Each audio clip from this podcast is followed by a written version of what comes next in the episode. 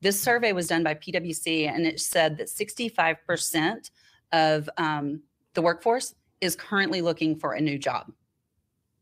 And that number goes up if the company announces that they're going to make them come back into the office full time.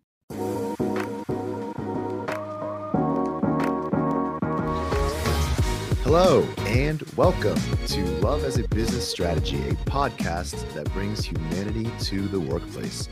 We're here to talk about business, but we want to tackle topics that most business leaders shy away from. And we believe that humanity should and love should be at the center of every successful business.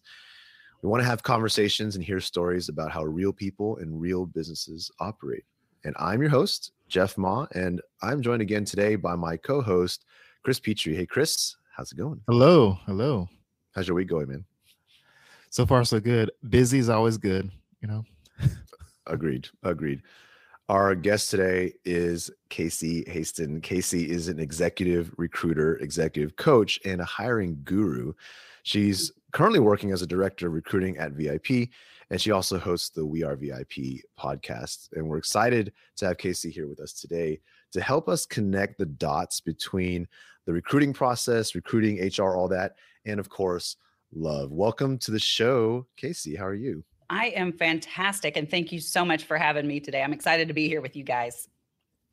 Likewise. You know, you know we always um, start with random um, icebreaker questions. I had trouble picking this one today, so I hope you all can appreciate it. Um, Chris, you can go first. Um, what's your best tip for avoiding distractions when working from home? Embrace them.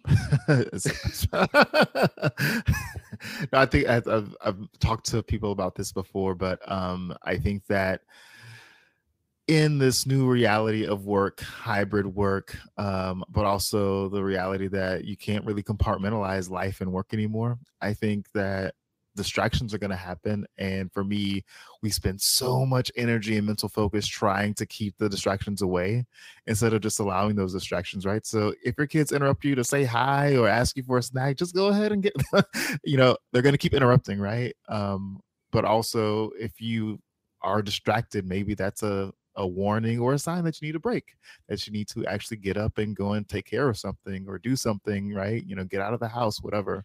So I my tip is to embrace those distractions and don't keep trying to fight them off because you waste more energy trying to avoid distractions that are inevitable. Nice. Casey, are you working from home? I I'm, I'm, working on a hybrid schedule right now. So I do two days at home and th- three days in the office, and I have probably the biggest distraction. I'm you know I'm an empty nester, so I don't have to worry about kids, but I have two little fur babies mm. that are very very loud and think that they have to protect me from the blowing leaves, the squirrels, everything. And so they tell me about it quite a lot. And so one of the things that I've done to really kind of minimize distractions is I use focus music. So binaural beats with, and I like the binaural, binaural beats with the bass tones. And I can put in my earbuds if I'm not having to be on the phone. And just, I mean, I don't know what it is about that music, but it just like, I just zero in on what I'm doing and they can go bark mm. all day. I thought you are putting on some special music for the dogs. I was like, oh, I do that like too. there is a channel that is called um, Calming Anxiety Music for Dogs. Oh my. For real. That's awesome. awesome. Chris, you can try that for Kirby sometime. Yeah. I have a fur nephew um, that you can sometimes hear in the background, but um, he is usually downstairs and I'm upstairs, but his his barks for whatever he's you know less than 10 pounds, but his bark carries like he's you know 100 pounds. Same. So, so you're just like, what's going on? And again, it's around the mailman, Amazon delivery, right? UPS, they hate UPS. Yeah, UPS, a neighbor, right? Like, oh my gosh, the wind moved, right? Like it was exactly any little thing just sets them go sets them off. All right, let's jump in. Casey, um, I always want to start here, but I want to hear a little bit, and we're, we're here to talk about kind of like you have so much experience, so much expertise in recruiting. Can you just lightly draw us the path that got you there? Like where where's your passions? Where do your passions lie in recruiting, and how did you get here? So, not my first career. Um, I definitely made a career pivot, and I so wish that I had been an assessment junkie when I was younger because I would have known never to have gone into my first career, which was accounting. And yeah, I know. Can you see me as an accountant? I mean, come on. And but I did it for a long time. I stuck it out because I was like, this is the path I've chosen, right? And so I did that for about 20 years. And then um, I was looking for a job. I'd been with the company for 13 years that ended up closing. And I was looking for an accounting job and I ended up going to recruiters. Um, first time I'd ever had to go to recruiters. Every other time I'd always been handpicked for my next role, right? And I'm going to these recruiters and let me tell you something. I'm, I'm in the DFW area. I think I found every bad recruiter first before I found one good one. And there's a big difference between, you know, a good recruiter and a bad recruiter. And we can talk a little bit about that in a moment. But when I finally found a good recruiter, one that listened, one that used love as a business strategy, she really talked to me. I mean, we talked for about an hour and a half, where most recruiters would meet with you for like 15 minutes. How are they going to learn what it is that's going to make your life whole in your next job in 15 minutes? Right. Mm. So at the end of the conversation, she looked at me and she goes, You know, you don't even like accounting, Casey. And I went, Oh, what am I going to do? And she goes, Come recruit with me. And I went and shadowed her for a day. And by the end of the day, I was just like, Just give me the phone. You don't even have to pay me. This is my calling. And that's when my passion was ignited. That's when I really stepped into that zone where I never really work a day in my life because I love what I do so much, and that's helping people. So I'm a third party recruiter. I'm not an internal recruiter, which means I work with hundreds of different companies at one time. They'll come to me to go find the good talent. And so I get to have an impact all across the US, and it's so amazing. Awesome. That's really one interesting, inspiring, insightful, all of the above. you know, and I'm going to that transition, that pivot, that you know, realization, that aha, which is scary, but also mm-hmm. freeing at the same time, I'm sure. Um, can you walk us through like what got you to realize that recruiting really was it like i mean you were on that shadow but i'm sure there had to be something else that you saw or witnessed or you know a high that you felt you know after one interaction you know i'm curious to know what that was for you. So in the world of accounting you you you're alone a lot. There's a lot of solitude right? You sit behind your desk i mean behind your spreadsheets you're ticking your tie in and you're really having to be in in the moment when you're doing all that and you're not talking to other people. You're not engaging a lot unless you have to go get a number and then it's right back to your desk, right back to that spreadsheet, right? And I think what really helped me when I was doing the shadowing because I'm listening to I've, I've got a um, another headset on, so I'm listening to every conversation that she's having, and I'm listening to the impact that she's getting to have with these people and the interaction that she's getting to have with those people. And I was like, "That's I mean, I'm an extrovert I, through and through. I'm an extrovert. I mm-hmm. don't put me in a small office and close the door. I need people. And I think that's really the first thing. I didn't know I was going to love recruiting as much as I do. Um, but just having that people interaction is really that moment where I was like, this is what I need to be doing. Got it. Awesome. That makes sense. And, and I guess, you know, we, when we bring guests on the show, we don't all we don't it's not like you go through this questionnaire where it's like, mm-hmm. do you apply love as a business strategy and everything you do? Like we don't, you know, we don't like like like so so I I'm always curious to know like what what is your take on, you know, where love specifically in your life or in your work or in your day to day, where does that show up? Where does that apply? Oh, it shows up in every touch that I have with people because we don't want them to um we, we want them to find, like I said, find that next role that's really going to get them excited and say, thank God it's Monday. Right. And so there's been times when I have talked to people and once I hear what it is they're looking for and I they've gone to interview for a job and I start having those conversations with them and I hear those red flags and that hesitancy and I will pull them from the process. And I don't do it because I don't want them to get that job. I do it because I don't want them to get a job they're going to hate. And I tell all my candidates that too. I'm like, I, it is, I don't want you to hate me at the end of this process. I want you to call me your best friend and invite me to your baby showers. are you, are you, how invested are you in the, the company's culture that you're bringing people into, right? Like, so mm-hmm. like, obviously we're always talking about that corporate culture, that company culture, and you're, you're here placing people into these mm-hmm. environments. How involved are you? How hands on are you in that? So, as far as creating the culture, I'm not that hands on. Pardon me. But as far as exploring their culture to make sure that it is going to be a good fit for my candidates, I am all over that. And I can give you a couple of examples. Um, one of my companies that I'm working with right now, I've worked with for about eight years. Um, and when I first started working with them, they were in startup mode. They were doing, um, you know, going through an IPO, going public, and then they also merged with their number two competitor that same year that they IPO'd. So it was horrible there. They were grinding their people to death. But here's what I did I worked with them, but it was with the full disclosure that I was going to tell every single candidate how horrible it was going to be if they decided to go work there. And they were like, that's okay because we need them to know coming in. So they appreciated that. Well, fast forward, they ended up hiring an internal recruiting team. And so for about two years, I wasn't working with them. Last year, they came back to me and I'm like, I, I'm I'm not going to place people there if the culture is still the same because I mean there's been an awakening throughout this pandemic. People don't want to work in that. They know they don't have to work in that environment anymore. So if that's the environment that you have going on right now, I, I'm not your girl. And the uh, senior VP took an hour to explain to me all the initiatives they had put into place to create a culture of diversity, of inclusion, of you know, of a place where people really want to come to work and where they have a clear path where they can grow. However, they want that to be. That's up to them. The company's not dictating that. And so it's really been refreshing to re-engage with them on a different level and be able to say, "Hey, I'm excited about this company now," instead of "You don't really want to work here." You know. Yeah. But the other one that I was the example that I was going to give you is a company that I also used to work with a long time ago, and I ended up firing them. Well, they came back, and that's when I was with a different recruiting agency. They came back to this agency and re-engaged with another one of my recruiters, and I'm like, I'm not sending any candidates there. I know what that place is like, and uh, you know, I would not like you if you put me there. Yeah. So I'm not going to put you somewhere I don't want to be. And so mm-hmm. he's like, "Do you have any candidates for this?" And I'm like, "No, I'm not sending you any." Yep. So, so yes, I do get involved in the culture.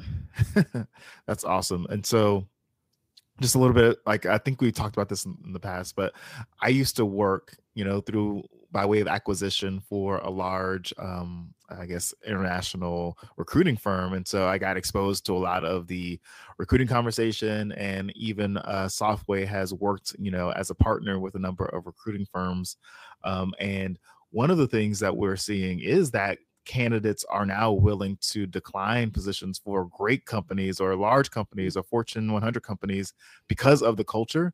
Mhm. And recruiters are having to give that feedback now to clients, whereas Yeah. in the past, that typically wasn't a point of conversation or, you know, I guess a comfortable comfortable conversation in the past where recruiters would have to tell a, a client who had maybe a high paying position or you know had a name uh, uh, you know or a brand name that people typically respected um, that the candidate declined you even though you wanted them. Um, i'm curious to know if you've had to have those kinds of conversations or it sounds like you are in the situation where having those conversations has led to you having to fire clients Yeah, and I really try to have those conversations on the front end, not on the Mhm. back end, uh, because I don't want to waste anybody's time. So, Yeah. but there are times like, um, and I am encouraging companies. You you got to move quickly in this market right now because candidates have about a 48 to 72 hour shelf life right now before they get multiple offers.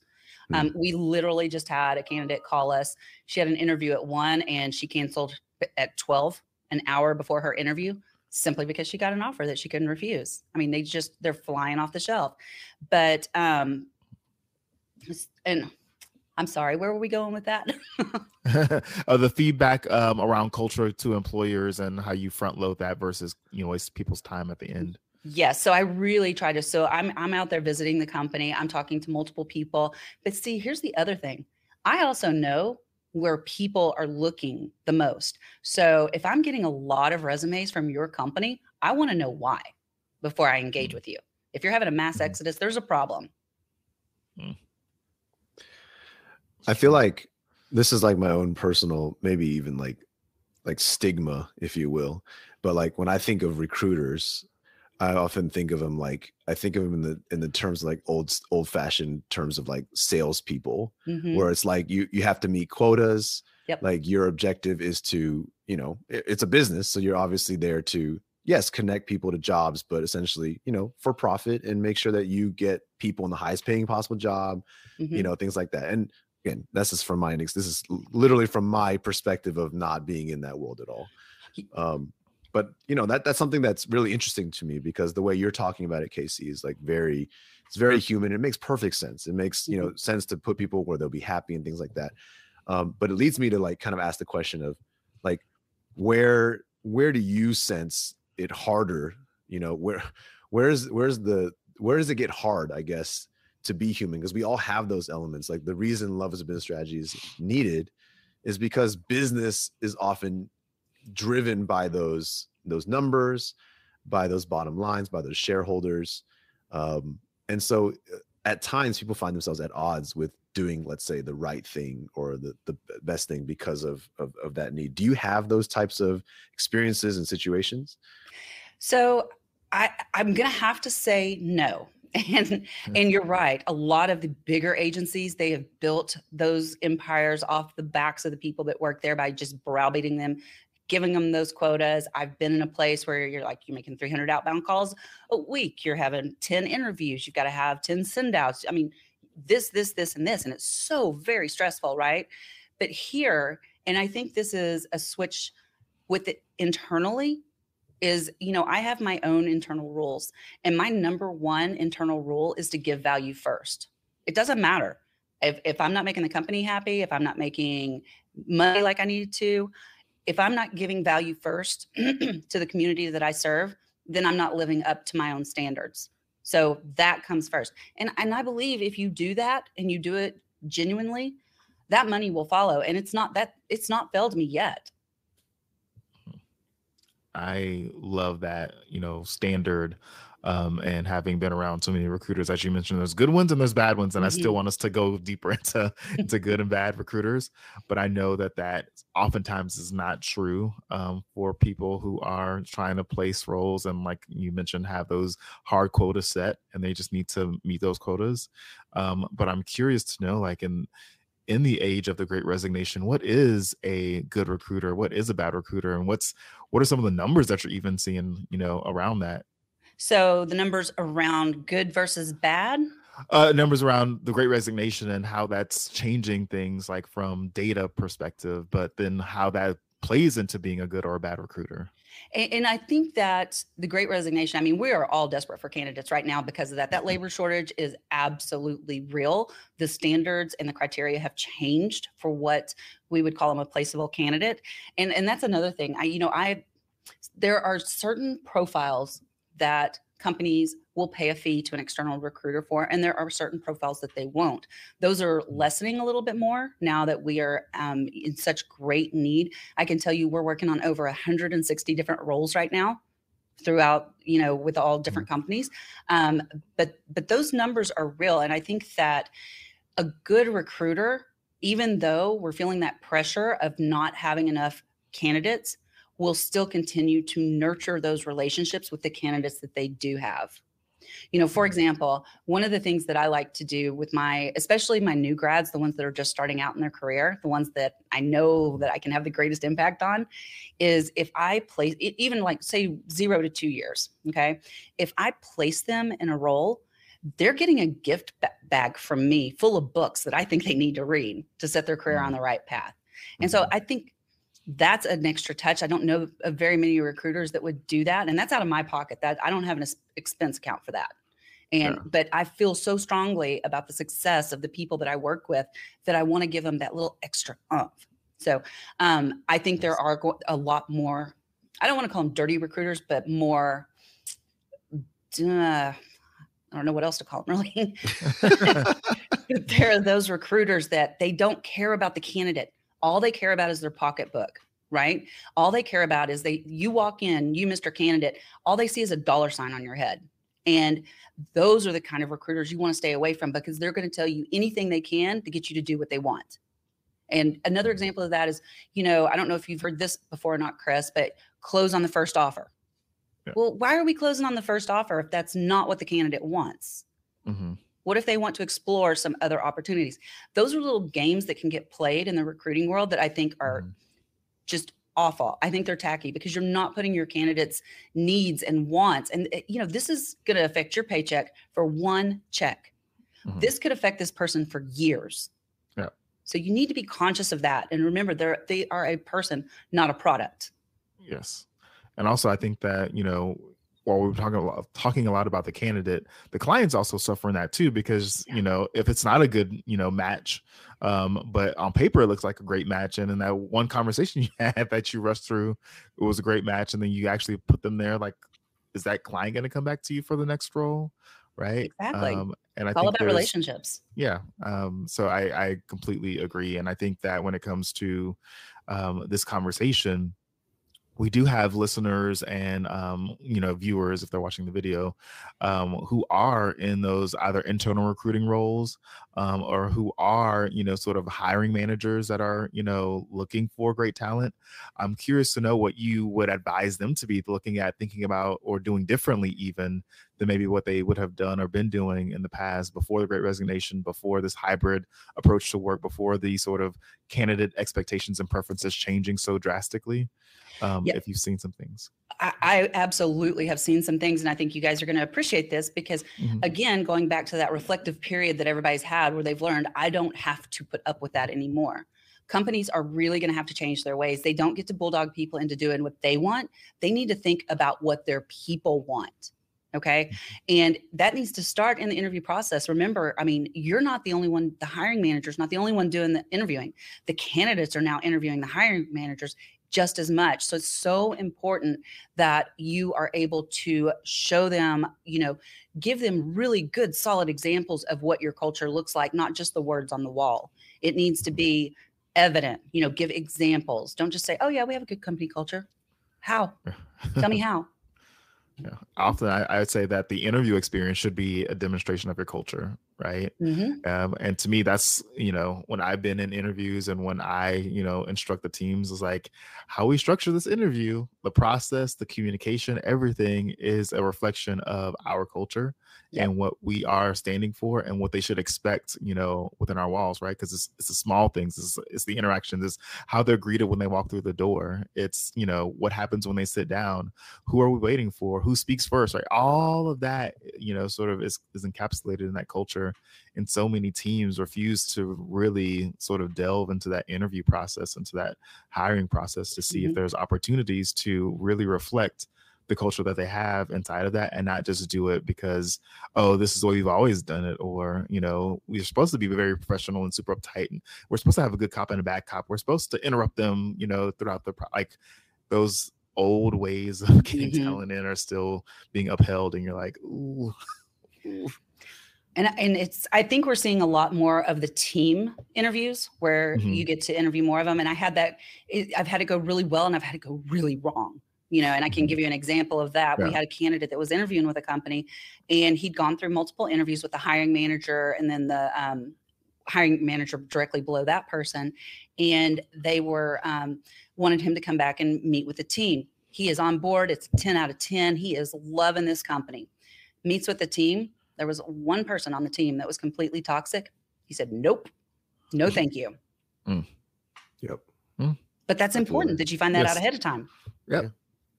Oh, and I, I mean, speaking of this, is like to me, a lot of the takeaways are like, please be judicious about your hiring panel as an employer. like, please, please, please. Um, so many, like, as to your point about candidates being also um, interviewers, looking at mm-hmm. who they're mm-hmm. going to be working with, who they want to learn from, who they don't want to be around. All of those things are being assessed. Um, who you put in front of them matters right yep. and and do they see themselves in certain you know places in the organization right we talk about dni right like you know hiding people right is never a good thing but also it could make a world of difference to that candidate if they don't see you know someone who either looks like them or reminds them or is inspiring in a certain way that isn't about just hard skills um, sometimes that is a missed opportunity that I've seen so many organizations just completely dismiss, don't think about for whatever reason, right? It's mm-hmm. not all, always intentional. I don't want to paint that picture. Um, but it's just, you know, I don't know if you have any of those other sort of ahas or, you know, hidden gems where it's like, just think about this and it, it can actually create a world of difference for a candidate. Well, and I think not just for a candidate, just but just for a culture in general. So, and I was just mm-hmm. thinking about this as you were talking. If there is that one person that you might not want on your panel with that potential new employee, maybe ask mm. yourself why. Mm. Yep. Because maybe that person doesn't belong here.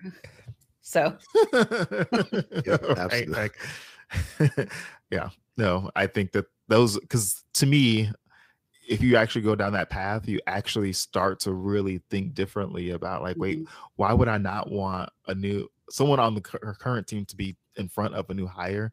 And if they are that problematic, like, what other issues are they having? mhm, What other places should they not be showing up? Right? Because it's exactly. Right. yeah we're, we're kind of dealing with that firsthand. So the only other thing that i would like to leave you guys with is um i just ran across a report and this is and this is more towards the hiring companies that you're not in charge anymore okay? I'm sorry but you're not. The ca- this is a candidates market. This survey was done by PwC and it said that 65% of um, the workforce is currently looking for a new job and that number goes up if the company announces that they're going to make them come back into the office full time. Yeah. So people have proven they don't have to be in the office to get the work done.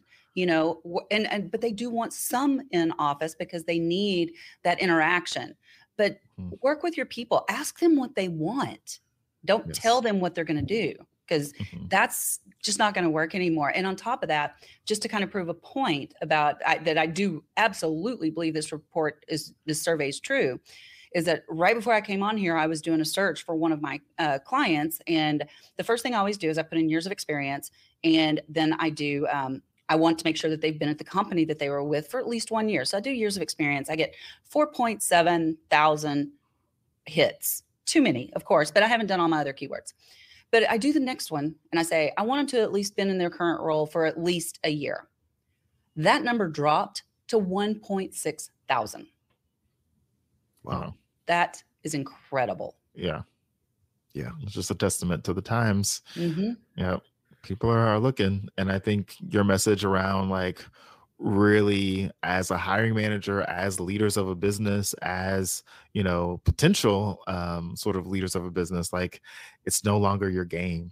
right. Like and it's for so long it's been that way. Um, but changing that and you know putting out decrees and demands and you Yep. know expecting people to do what you want just because you have a title is no longer going to be effective Mhm. and you know as we have the most diverse you know sort of across generations in the workplace like we have so many generations in the workplace at, at one time like it's it's only going to create you know further issues if command and control and hierarchy are the are the ways that we've operated in the past um, and it's it's impacting the ability to bring in candidates for an interview let alone offer them something and then see those offers be accepted um, so it's just, And that they actually start on their first day. That's another thing we're seeing. Yeah. They keep shopping those offers. Yeah. wow. So All right. it's tough. Last quick fire question for you. What is the most important question a candidate can ask in their interview to the company? Um, actually, I want to turn that around because I have a little technique that I teach my candidates, and so it's the most important answer that they can give. Mm. And one, and, and it's really around that icebreaker question. Tell me a little bit about yourself, right? And the reason that I think this is such an important question is because people are going to for- form, and I can't remember how quickly it is, but they form their first impression of you, whether they like you or not, within like what, the first 30 seconds. Mhm. Mhm. And that's when this question usually gets asked. This is your time to shine. Make that good impression. And so I tell people to think about your answer to this to be like a commercial. Okay. And the reason I use a commercial instead of an elevator pitch is because there's a couple of things about a commercial that keep us from changing the channel. One, they're short and sweet. And two, they have a hook, right? There's something mm-hmm. that keeps you from changing the channel. And so, what I want my candidates to do when they answer this question to build that rapport very quickly is I want them to take something off their resume that's not readily apparent. And I'll give you an example here in just a minute. And I want them to tell a story about it. I want them to engage, think of it like their audience. And so, and the, and the analogy I give later is that I want you to be dancing around in their head when they're interviewing other people. That's how Mm. strong this hook needs Mm. to be. Okay. Yeah. I want you thinking Mhm. about it. Do y'all remember the commercial Puppy Monkey Baby? no That sounds very familiar. It was a Super Bowl commercial. And it's this weird creature, this puppy monkey baby that Yes. walks in. And I, I saw it like 25 years ago. And this thing still dances in my head. That's a hook. Right? Yeah. And so for me, and the example I give to them, my hook would be um, in the tell me a little bit about yourself is so as a recruiter, networking is very important to me. And I have my affiliations listed on my resume, right? So I would start with, as you can see, I'm a member of Success North Dallas and also that I'm their chief of staff. And I'm a member of several other organizations. But what does that really tell you? It doesn't tell you a lot. So let me tell you what being chief of staff for Success North Dallas means. It means I'm the first face that people see at each event and that I am the one that is making those connections and introducing the right people at the right time. I'm so good at this that people often refer to me as the networking ninja. Networking Awesome. ninja, sticky. yeah. nice. I love it. Sweet. Casey, I wanted to save a little bit of time to make sure you can share with the audience as well um, how they can reach you, how they can contact you, or anything you're working on. So I want to give you that space right now, if you if you don't mind. Awesome, awesome. I well, I do not sit still. I'm sure y'all can tell. Um, and my computer is slipping, guys. I'm sorry. I'm having to hold it. um, uh, so I, um, you can find me on LinkedIn. It's just my name, Casey Haston. Um, you can also go to my personal website, caseyhaston.com. That's where you're going to learn about all the fun stuff I'm doing right now, uh, my coaching, my media appearances, the podcast, but also coming in Q3 we i am launching a new journal it's a journal slash planner that is going to be the be all end all of all journals ever ever because they, it has everything you need in one place. So it's six different sections. It's got mindset affirmations efficiency so your habit stacking goal setting productivity and even finance. Ooh, Wow. That is a mega, mega sort of sandwich of all the things you need to keep your personal and Mhm. professional life super organized and together. Sounds awesome. that's awesome. And I've Well- seen it, so it's awesome. Casey, thank you so much for taking the time today. We had a really, really great conversation here around this world that I'm not a part of, but uh, you you make it. You you kind of sold it to me. I'm like, maybe I should get into some recruitment. It's, pretty- sounds a lot of fun. really nice. It sounds great. You make it sound great. Um, really, really appreciate the time today, Casey. thanks so much for having me And thank you to our listeners as well. As always, we really appreciate you tuning in. We do have new episodes every single week without fail. So please keep tuning in, subscribe, tell a friend. And as always, check out our book, Love is a Business Strategy, available everywhere. Chris, thank you for joining me today as well. Appreciate you being a co host today. And with that, we'll be signing off. See you guys next week.